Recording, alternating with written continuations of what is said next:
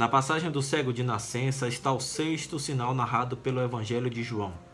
Para o autor, o relato não é um milagre, mas um sinal que aponta para além do fato em si. Esse episódio ocorre por ocasião da Festa dos Tabernáculos, evento em que a iluminação desempenhava importante papel e que, portanto, contrastava com a situação de alguém cego, mergulhado na escuridão. O texto ressalta o contraste entre trevas, representando a atitude dos fariseus, e a luz, o próprio Jesus. Jesus é luz que ilumina tanto o interior quanto o exterior.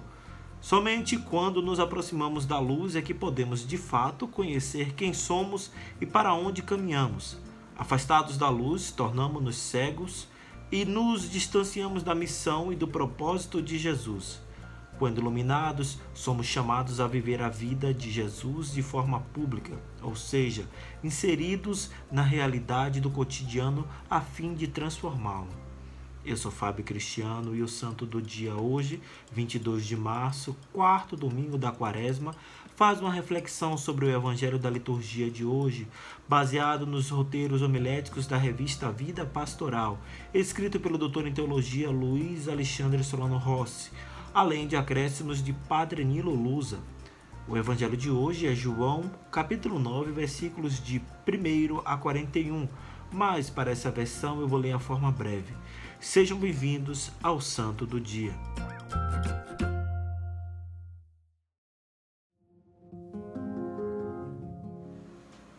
Leitura do Evangelho de Nosso Senhor Jesus Cristo segundo São João. Naquele tempo, ao passar, Jesus viu um homem cego de nascença. Cuspiu no chão, fez lama com a saliva e colocou-a sobre os olhos do cego e disse-lhe: vai lavar-te na piscina de Siloé, que quer dizer enviado. O cego foi, lavou-se e voltou enxergando. Os vizinhos e os que costumavam ver o cego, pois ele era mendigo, diziam: não é aquele que ficava pedindo esmola? Uns diziam: sim, é ele. Outros afirmavam: não é ele, mas alguém parecido com ele. Ele, porém, dizia: sou eu mesmo. Levaram, então, aos fariseus o homem que tinha sido cego.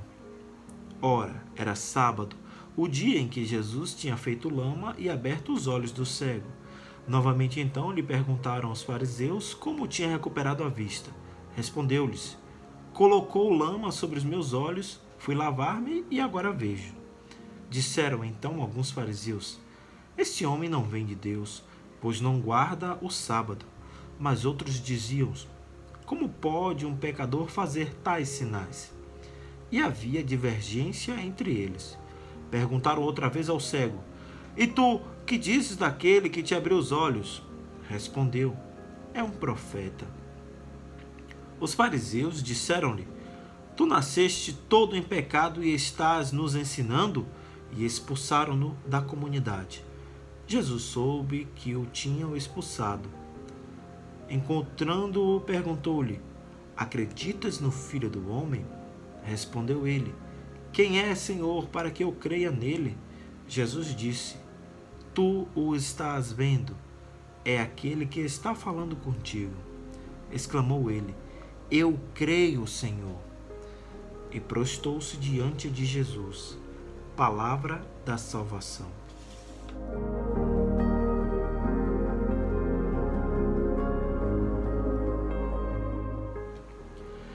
No evangelho de hoje encontramos Jesus diante de uma pessoa que havia nascido cega.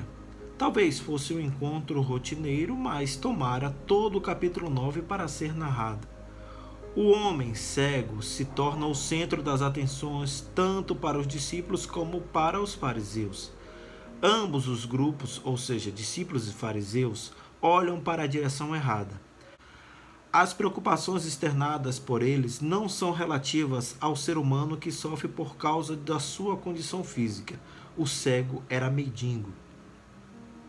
Era, na verdade, alguém condenado a viver na periferia da vida. Ele não via nada e as pessoas arbitrárias e artificialmente não conseguiam enxergá-lo. Diante do sofrimento físico e econômico do homem cego, discípulos e fariseus desejam discutir sistemas teológicos. preferiam um sistema teológico que não se relacionava com a proteção da vida. De que vale uma teologia que não cuida das pessoas, principalmente das mais fragilizadas? Jesus responde à pergunta dos discípulos e vai além. Ele não é um teórico. Para Jesus, a reconstrução da vida é mais importante do que palavras teológicas vazias. Chama a atenção o fato de que um homem cego e mendigo, presumidamente pecador e incapaz de construir palavras teológicas, é que dá a verdadeira aula de catequese. Diante da arrogância dos fariseus, que presumidamente se apresentavam como discípulos de Moisés e questionavam a autoridade de Jesus, o cego, mendigo, responde de forma categórica: "Isso é de admirar. Vocês não sabem de onde ele vem. Justamente ele que abriu os meus olhos.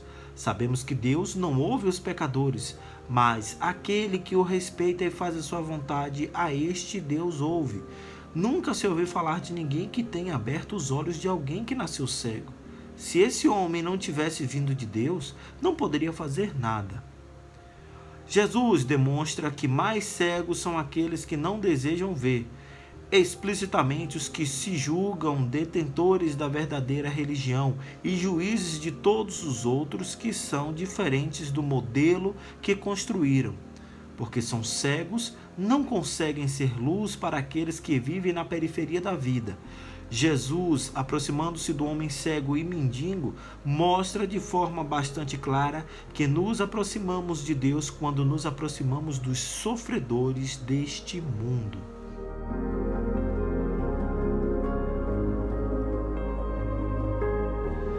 O evangelho de hoje mostra o conflito existente entre os cristãos e a sinagoga no tempo da comunidade joanina. Confessar a messianidade de Jesus significava ser expulso da sinagoga. Foi o que aconteceu com o que era cego. O medo dos pais de se envolver no caso também demonstra isso. A fé autêntica em Jesus é sinal de risco e perseguição. Na época, havia a mentalidade de que a doença seria castigo de Deus. Eis a razão da pergunta dos discípulos. Jesus esclarece que a cegueira do homem não é consequência de algum pecado dele ou dos pais deles, mas é meio para revelar as obras divinas.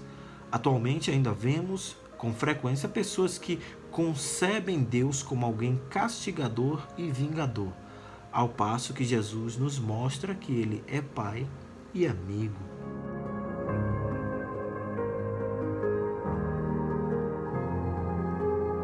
O relato, assim como tantos outros no Evangelho de João, é rico em simbolismo. O cego pode representar a comunidade joanina em seu processo de descoberta de Deus na pessoa de Jesus enviado para realizar as obras do Pai. As várias etapas do reconhecimento de Jesus por parte do homem que recuperou a vista pode simbolizar a caminhada da comunidade que, aos poucos, vai descobrindo e assumindo o projeto de vida do Mestre.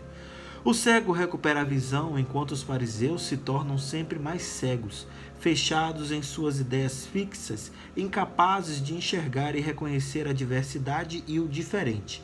A busca e a recuperação da fé constituem um processo em que pessoas e comunidades vão se inserindo à medida que se abrem aos sinais do tempo.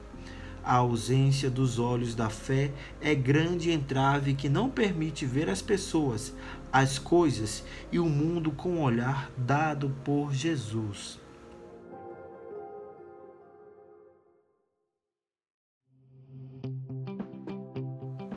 Antes de terminar, vale ressaltar que estamos vivendo tempos difíceis por conta da pandemia de COVID-19, o coronavírus. Por favor, siga as recomendações das autoridades de não saírem de casa, principalmente se você fizer parte do grupo de risco. Caso você tenha disponibilidade, faça ações de ajudar o próximo, indo em farmácias e supermercados para as pessoas que não possam sair de casa. Se você apresentar os sintomas de gripe, isole-se imediatamente e comunique aos demais para que seja monitorado e não possa contaminar outras pessoas, mesmo que o que você esteja sentindo seja uma simples gripe. Aproveite que está em casa esses dias e faça atividades de relaxamento mental, atividades físicas, leia livros, assista desenhos e filmes saudáveis e não se descuide da vigilância do mosquito da dengue, que é igualmente ruim para a nossa saúde. Muito obrigado pelas suas orações e sua audiência. Se você gostou dessa reflexão, compartilhe com quem gostaria de ouvir também este podcast. Um forte abraço, uma semana de saúde, esperança e sabedoria, e até o nosso próximo encontro.